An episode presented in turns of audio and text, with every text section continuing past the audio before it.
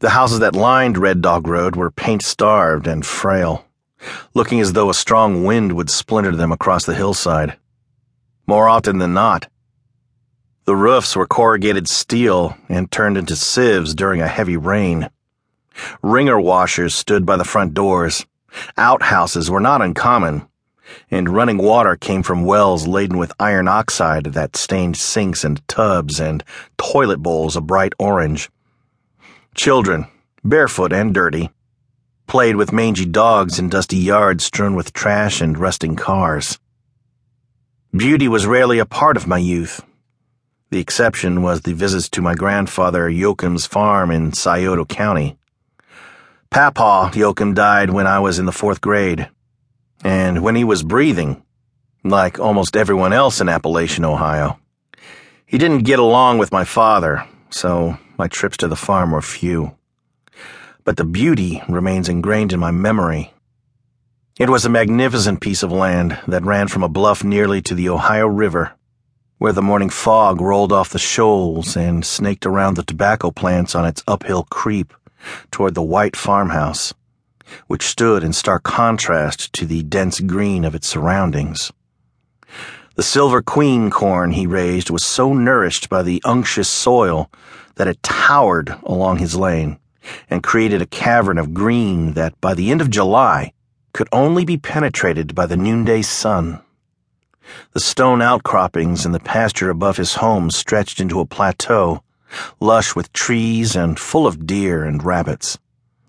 It was like much of southern Ohio in its beauty. There was, of course, the exception to this natural splendor, such as the god-forsaken stretch of Vinton County land on which we lived.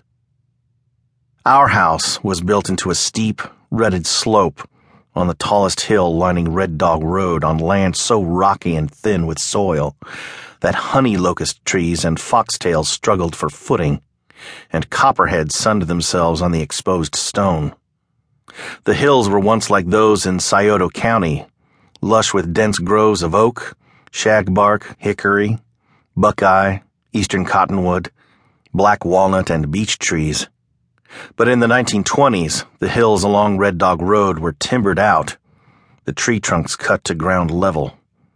The erosion that followed swept away the topsoil and left precipitous, moonscape slopes of rock and clay. The sun baked the surface and created dust as fine as talcum powder that swirled in the slightest breeze, often creating mini twisters that skittered over the rocks and covered your teeth and nostrils with a fine brown film.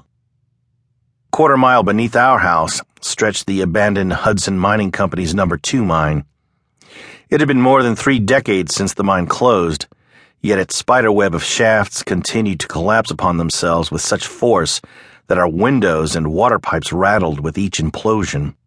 The natural resources above and below the ground had been stripped away, and it was unsuitable for farming. It was worthless, and thus the only property my family could afford.